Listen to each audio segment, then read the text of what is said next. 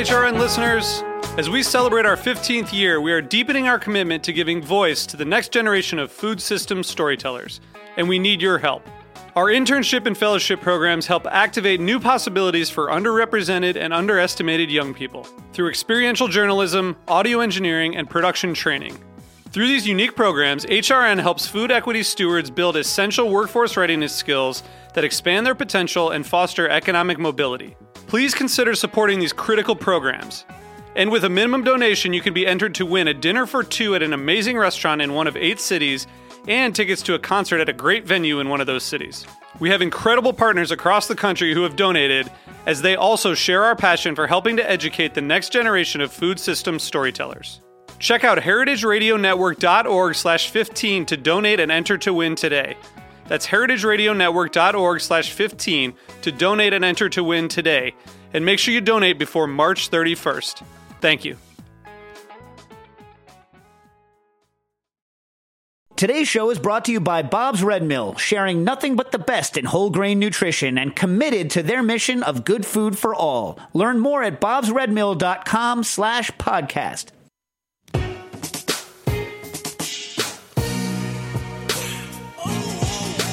Thank you for listening to Heritage Radio Network. We are a member supported nonprofit food radio station.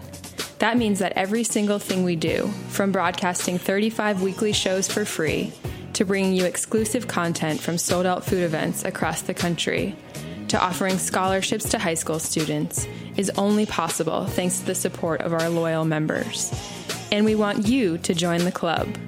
Become a member during our 2017 summer drive to get access to sweet swag and pledge your support to the world's only food radio station.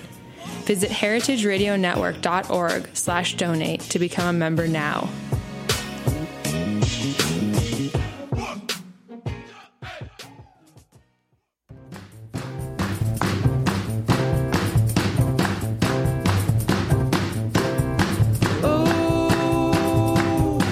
Like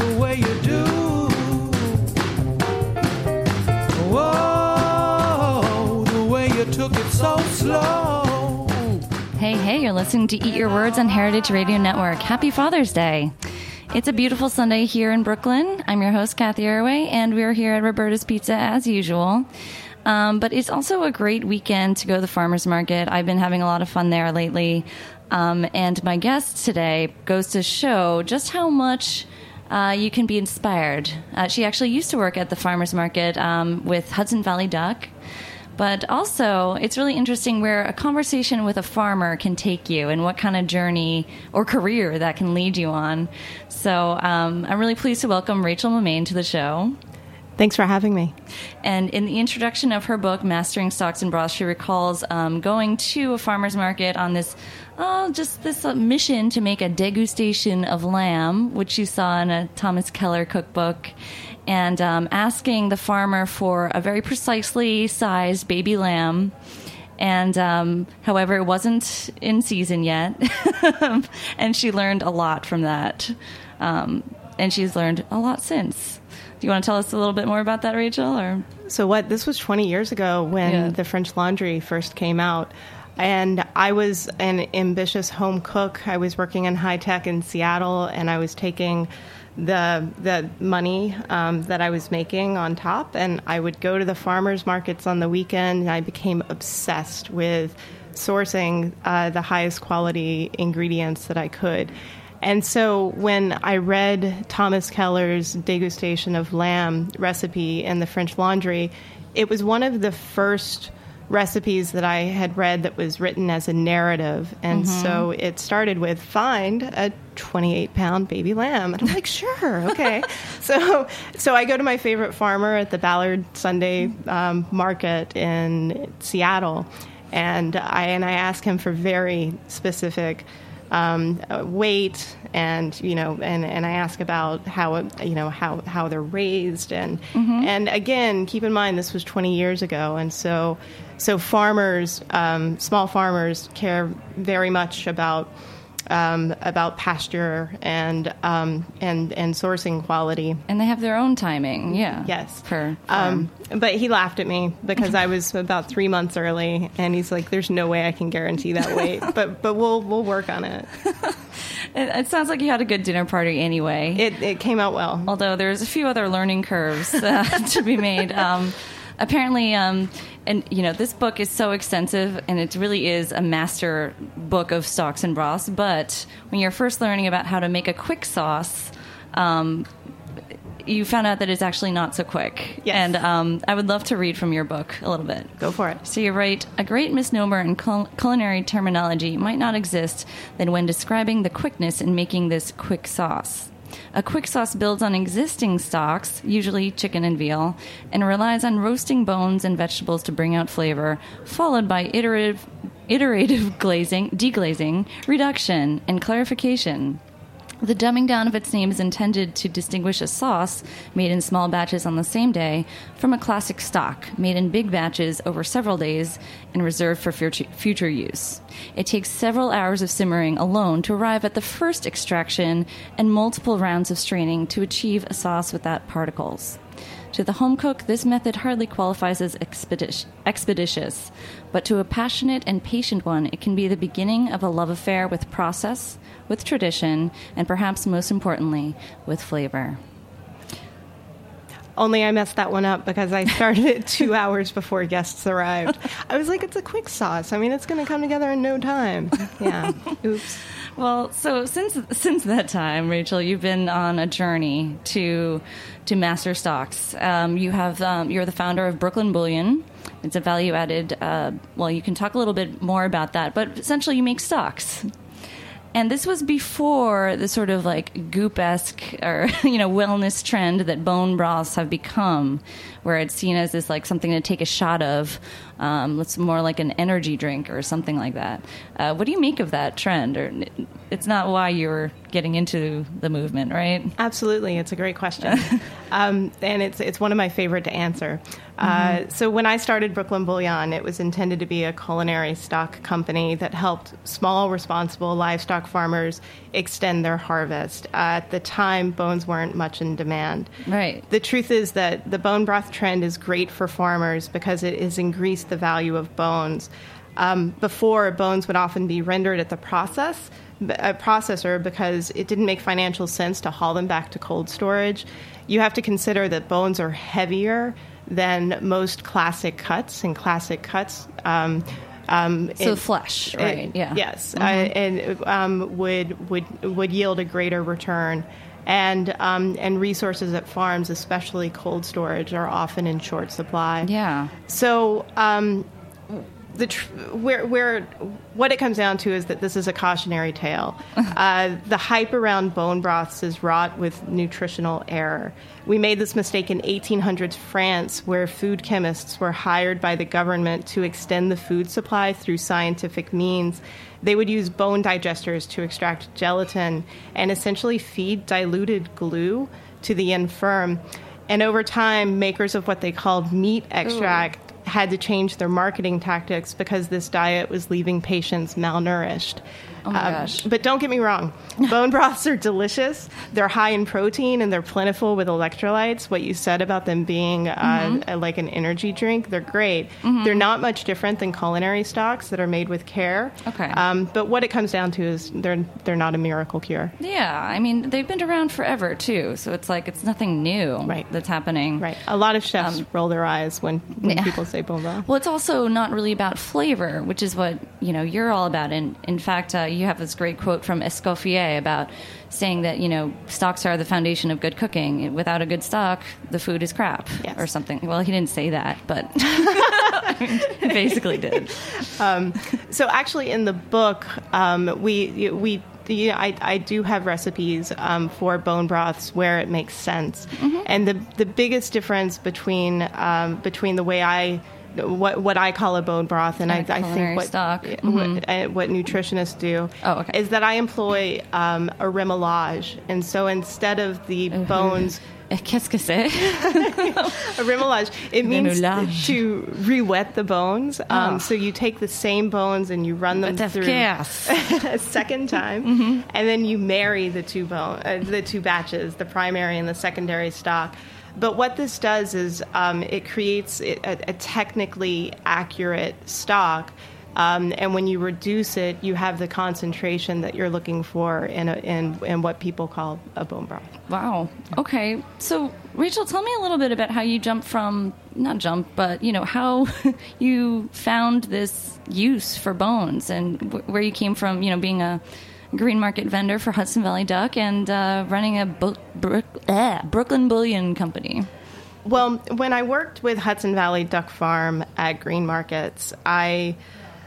I, I, I was asking a lot of questions. Mm-hmm. It was a great opportunity. I was essentially going from, from making an excellent living in, in high tech, Right. and then I moved to New York City, and I'm like, oh, I want to work in food, and and you you imagine where where that might go in terms Yeah, of, of my foundation. Uh-huh. So I was um, I was getting as much information as I could, and my heartstrings were pulled when I learned that what is gold to chefs, the the bones of the animal, were being left at the processor because small farms who cared for these animals couldn't afford to to, to bring them to market, mm-hmm. or or if they were at the time, they were often giving them away for free. Yeah. and And they, they also, tr- to get to the processor that would make maybe um, make more use of the bones, you would have to travel a long time, right? And that would stress out the animals? Yes. Understand? Yeah. So, so over the the last generation um, and a number of years, slaughterhouses um,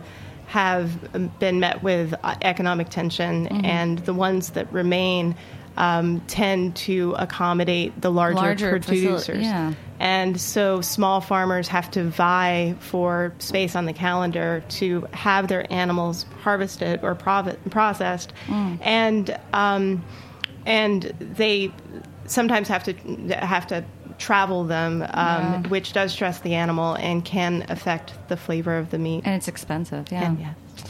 Yeah, it seems like a problem. So, okay, so did you want to add anything else to like how you started um, Brooklyn Bouillon and uh, where that where that idea came from, or did we go there? Well, I mean, it, it really just came from speaking with farmers and learning that uh, that there was uh, there there was a gap in the market where um, where we could bring attention to it at the time.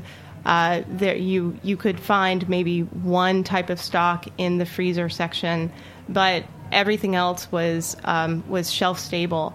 And when you look at the USDA the shelf stable stocks is not really the same. Exactly. When you Yeah. look at the USDA requirements for what a broth needs to be, um, there's there's no bones in there. I mean, I love how um, you know we went from the canned chicken stock or whatever and beef stock to the curtains, like as if there's any difference, but it's still you know preservative. It's not the it's it's not the same as what you're making. yes, Yeah. yes. Um. What? Okay. Why is it better? Well, so when you go to an amazing restaurant and you have a dish and and you look at it and it looks pretty simple. There's you know some meat, some vegetables, some sauce, and you're like, I'm going to make this at home. And then you go home and you try to recreate it using a boxed stock. Uh, what you're essentially getting are glutamates and salt and uh, and fats, and uh, and you taste it and you're like, well, but, but I, th- you know, I thought I was a good cook. Um, you know, a good chef is going to start from the very beginning. And what's amazing about bones that I've learned over the years is that there are many uses for them that even go beyond stocks and broths, and um, and, and so it's. Uh, to to to a chef, you know, it's where you it's where you start. It's the gold. Yeah. Yeah. Let's talk a lot more about um, those other uses after a quick little commercial interlude. And I wanted to take a moment to remind you that this show is only possible thanks to member donations. And we would not be able to reach you every week without the generosity of Heritage Radio Network members around the world. So now's your chance to join the club because Heritage Radio's summer membership drive is back. Becoming a member is very easy and it comes with limited edi- edition summer swag like t shirts, drink cozies, and pins for your sweet jean vest. You can sign up for a one time donation, become a monthly sustaining member by visiting heritageradionetwork.org slash donate. All right, and we'll cut to a quick little commercial interlude and be right back chatting with Rachael.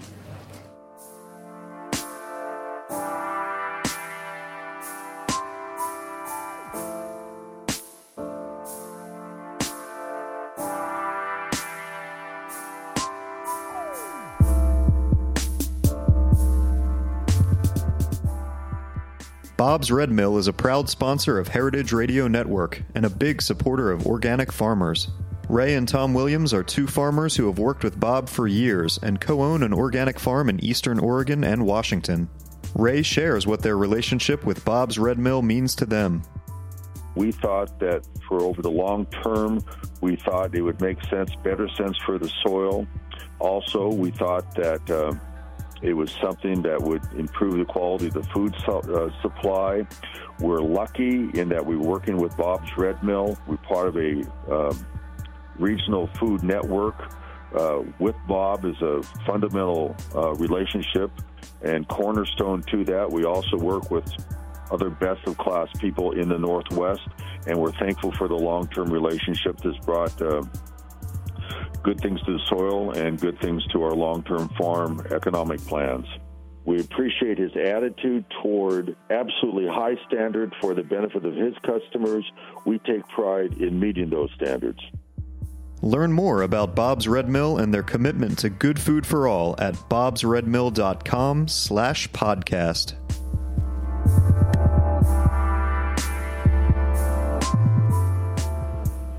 All right, we're back chatting more with Rachael Mamane. She is the author of Mastering Stocks and Broths, Broths a comprehensive culinary approach to using, uh, sorry, using traditional techniques and no waste methods. She's also the founder of Brooklyn Bouillon, and so this book, I, we didn't really talk that much about this book. It is really an extensive encyclopedia of all these classic stocks. From you know, usually see these things you know tucked in the back of a book. Um, but you know you really went for it here. And i'm just curious like have you seen any other books like this that just talk about you know mastering stocks and the techniques of all kinds all animals? Or is this like sort of a first in your opinion? So when when Chelsea Green approached me to write the book, it was right when bone broth started trending, and um, I think that, yeah, I think that this was like it came about at the time that sort of hit the zeitgeist. But there's I've never seen any historical books that like go into detail about all these different types of stocks. Um, you know, prior to that, you know, it's been just at the beginning of a book of any cookbook, you know, as like just one section or maybe as part of a recipe. But you really dug through to find all the classic techniques. well, Curious how you chose them. Yeah. Yes. So, so what I was going to say is is that Chelsea Green gave me an opportunity to look at it from a historical perspective, a nutritive perspective, um, and, and I was able to apply classic technique and uh, and also reach the, the modern consumer to to understand what they're looking for when um, when they go to market to source ingredients and how they want to apply it um, in the home. Yeah. I, I wanted to give an objective perspective. I did have a couple of other opportunities to write um, a book, but they both wanted me to write about bone broths, and I didn't think that was the whole story. So. All right. Well, um, I think it's really actually very practical. I mean, I don't, I don't even even eat that much meat, but I end up with a lot of bones. I also ended up with a- end up with a lot of kitchen scraps. So making broth is something that is probably a wise decision for most anyone to do. Not to mention, I want to also say that making stocks um, and like leaning over it gives you a wonderful like little steam facial. Just trying to be more more Gwyneth-esque for you Right. there. Thanks. Thanks. I'm, um, I'm going to promptly go read Goop for the rest of the day. No, but um, what do you think are the the best bones for just a home cook to, to save? Like, oh, don't let those ones go to waste because those are really good for flavor or something. So uh, it, it depends on the animal, Mm-hmm. um, and um, and of course there's vegetables to consider as well. Um, Yeah, you have lots of vegetable stocks here too. Yes. Uh, so, meaty bones from the neck or leg of large animals, um, a small amount of marrow bones. Uh, I like cross section cuts where the marrow is visible, so fat renders out during the roasting process.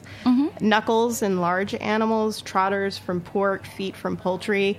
All three of these types of bones uh, are where collagen reside, and that's what renders into gelatin. So, that's where you get the jiggle.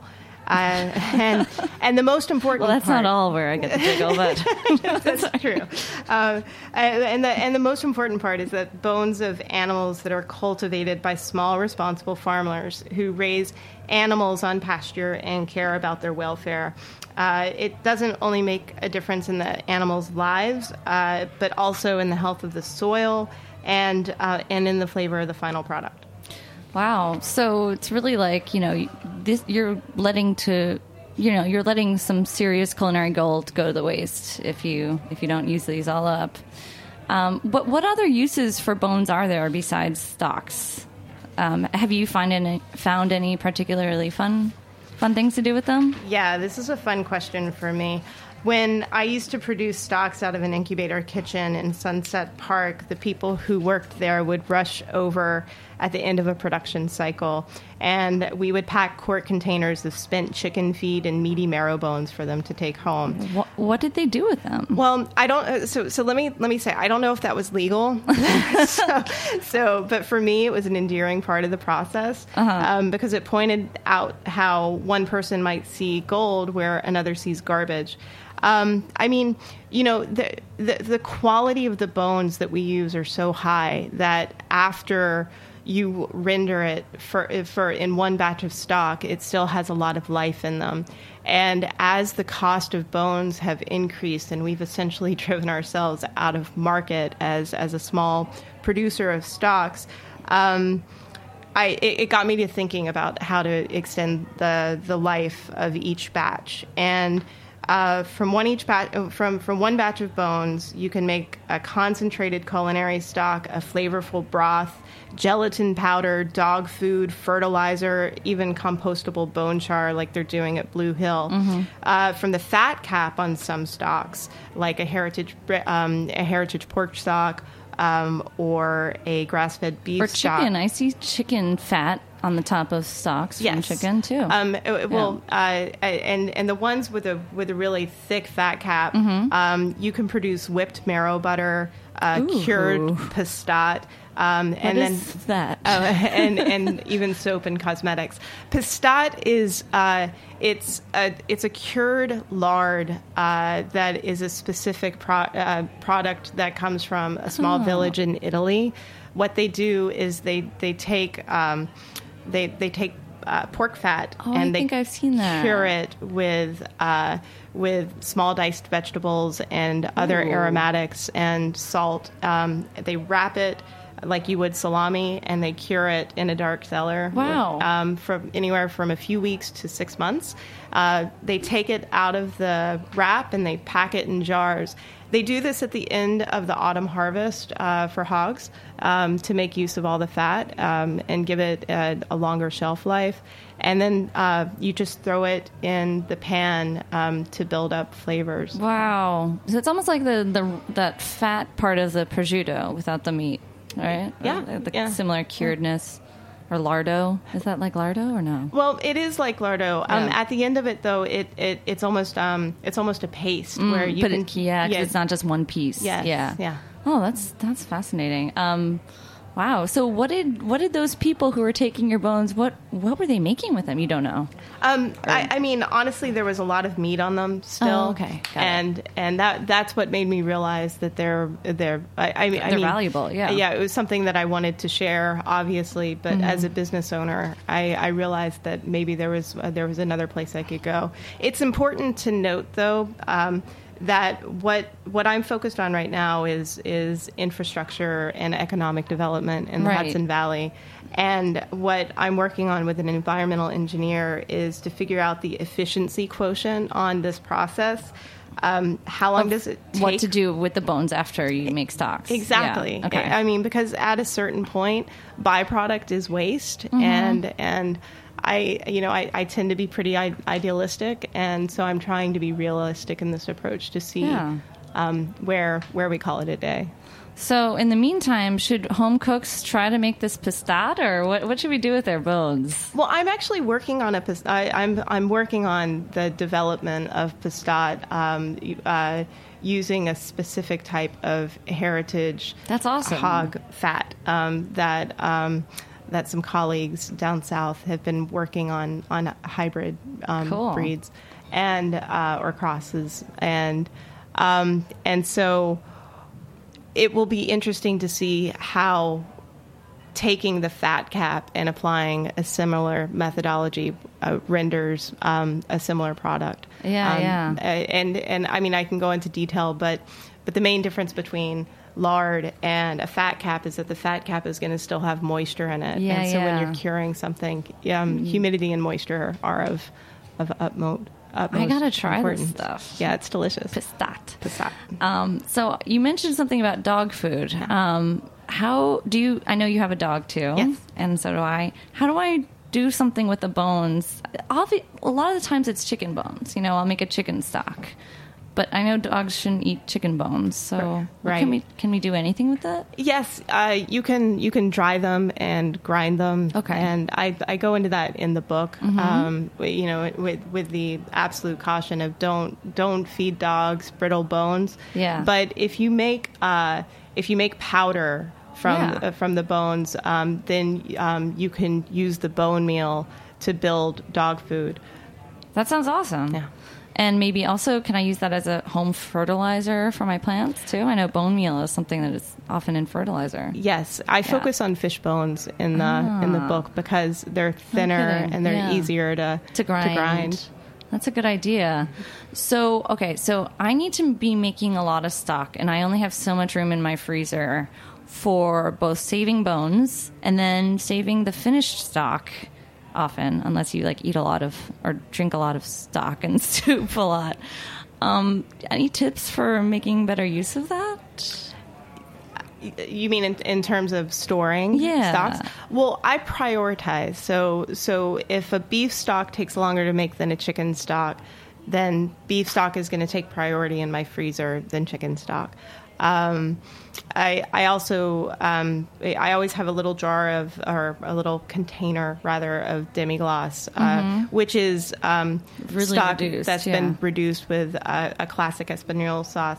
Um, and uh, because it has the tomato paste in it, uh, it never really gets frozen. So you can take a warm spoon Oh, and dip it in the container and just throw it um, throw it in the dish that you're making. And demi glace is what you should be using a lot of in soup. I mean, in just cooking in general. well, eh, so so demi glace It's like the founder. It's like the grandmother, right? In, I don't know what I'm talking about. it's the foundational. Uh, it, it is fundamental. Uh, it, it does have specific uses. Um, I, I would say, um, for instance, cassoulet comes to mind when I think of demi-glace, uh, but you're not always going to use a demi-glace. It's great to have on hand, uh, but it's exceptionally rich and.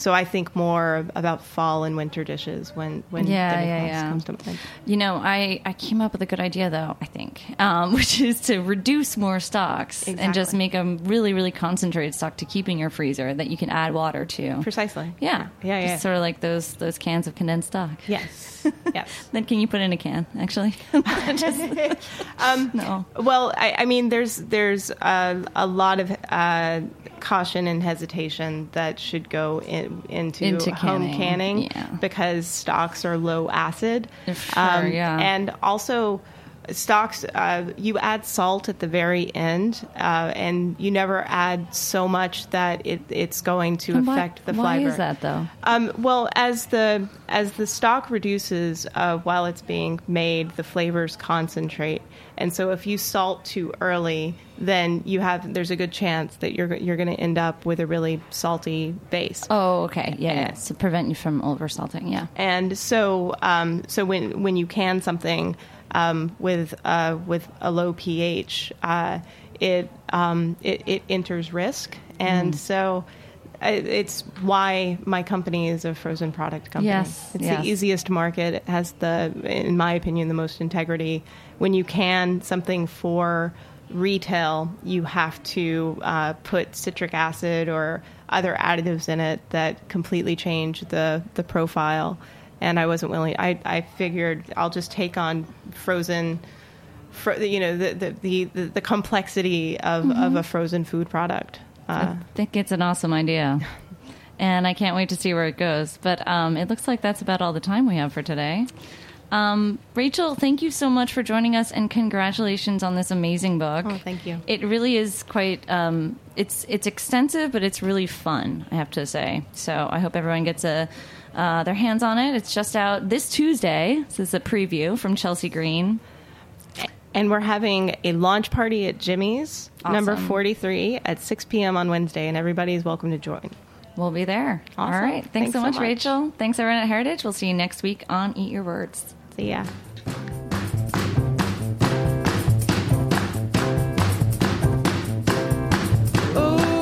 Ooh, I like the way you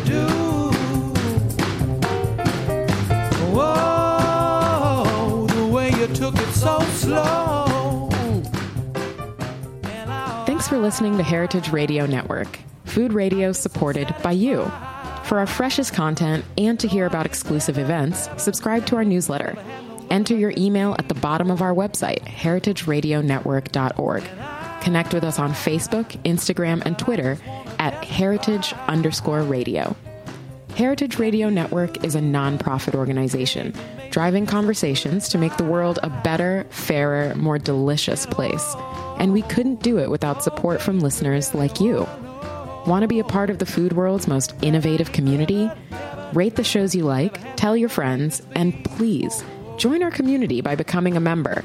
Just click on the beating heart at the top right of our homepage. Thanks for listening.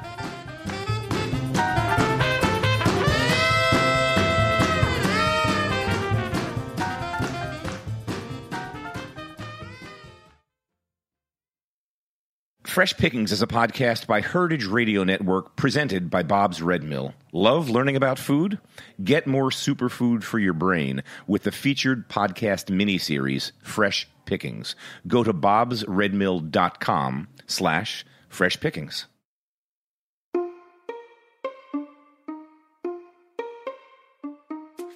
Farro is an ancient grain with an impressive pedigree, clouded by tenuous designations and contradictory classifications. But at the end of the day, it's a delicious, versatile, and relatively accommodating grain. So we're going to hopefully clear up some of the confusion and understand farro a little better. To do that, I'll be talking to Linda Pelaccio, host of A Taste of the Past, about this grain's storied history. Then I'll head into the Roberta's kitchen to get their porridge recipe and find out why the Roberta chefs are so fond of farro. Welcome to Fresh Pickings. I'm your host, Kat Johnson. Stay tuned.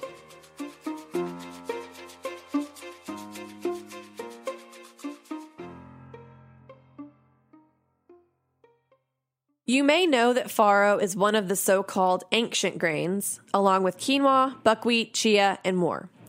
As the name implies, ancient grains are those that have been changed very little by selective breeding from their original domesticated varieties.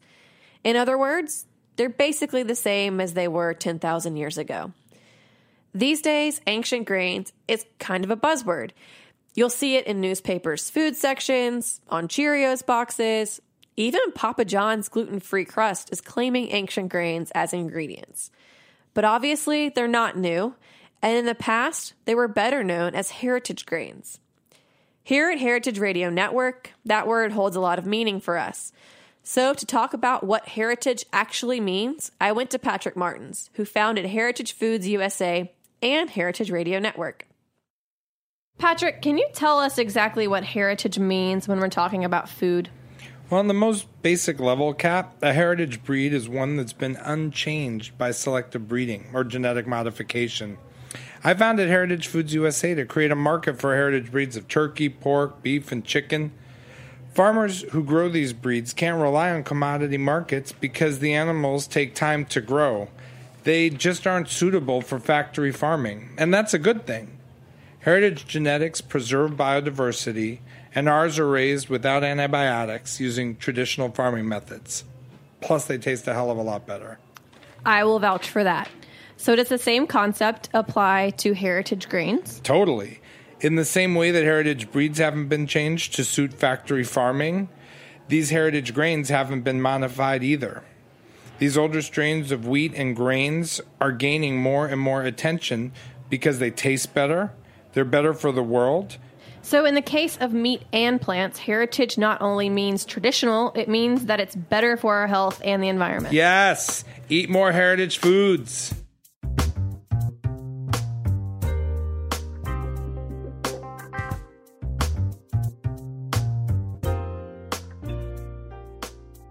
When we're talking about ancient grains, farro is about as ancient as they get.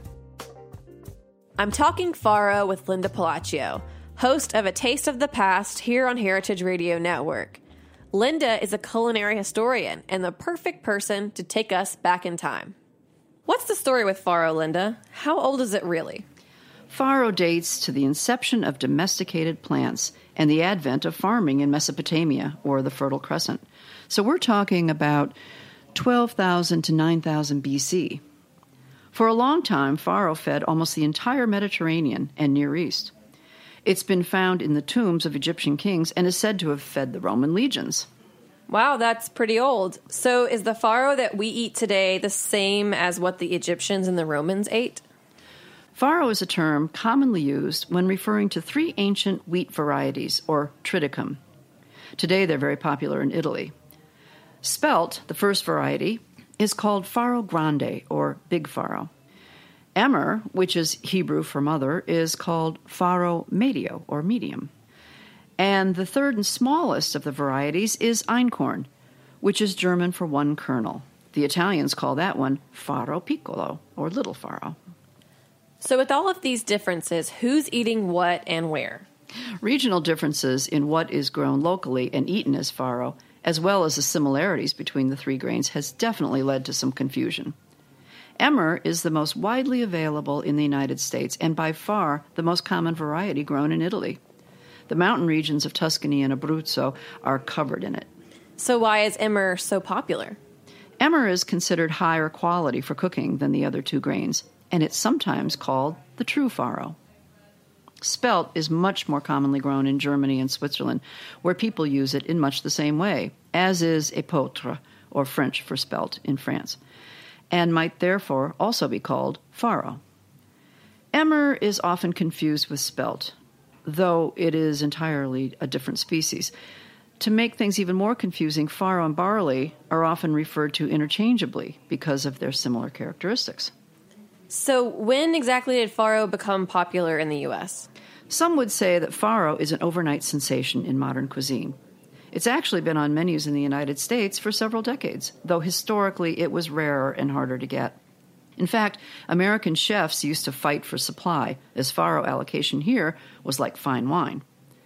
Thanks to increased availability and the ever growing interest in rustic Italian food, farro has grown exponentially in popularity in the last few years.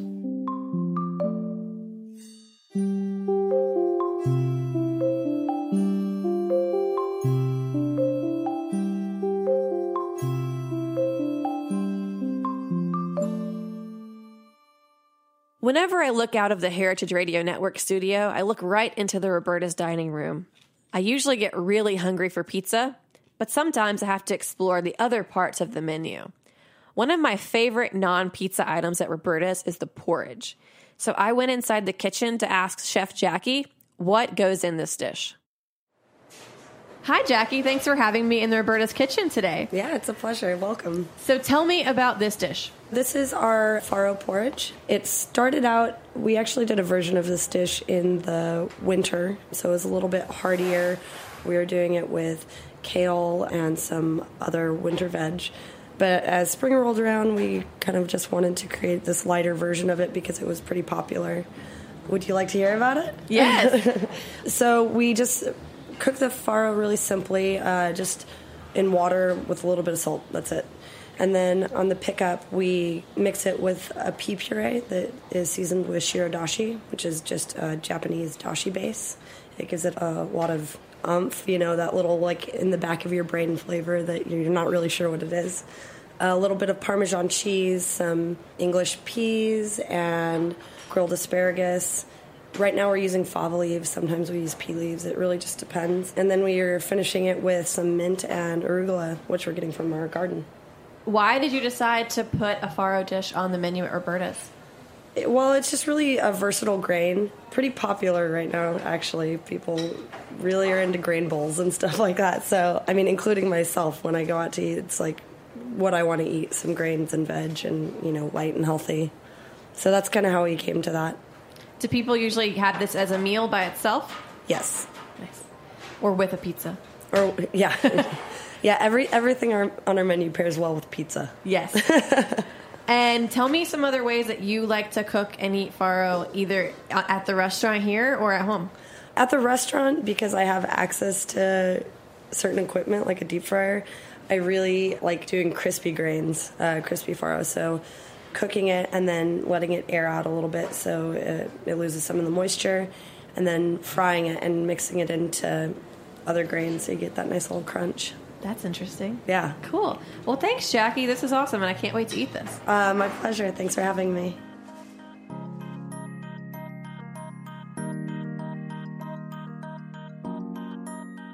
Thanks to Chef Jackie of Roberta's for sharing tips for using farro. You can find the recipe for Roberta's porridge at bobsredmill.com slash fresh pickings. Be on the lookout for the next episode of Fresh Pickings. In the meantime, you can learn more about Bob's Red Mill's favorite ingredients and check out some delicious recipes and great coupon offers at bobsredmill.com slash fresh pickings. Bob's Red Mill is a believer in good food for all. That's it for today. I'm Kat Johnson. Thanks for joining us.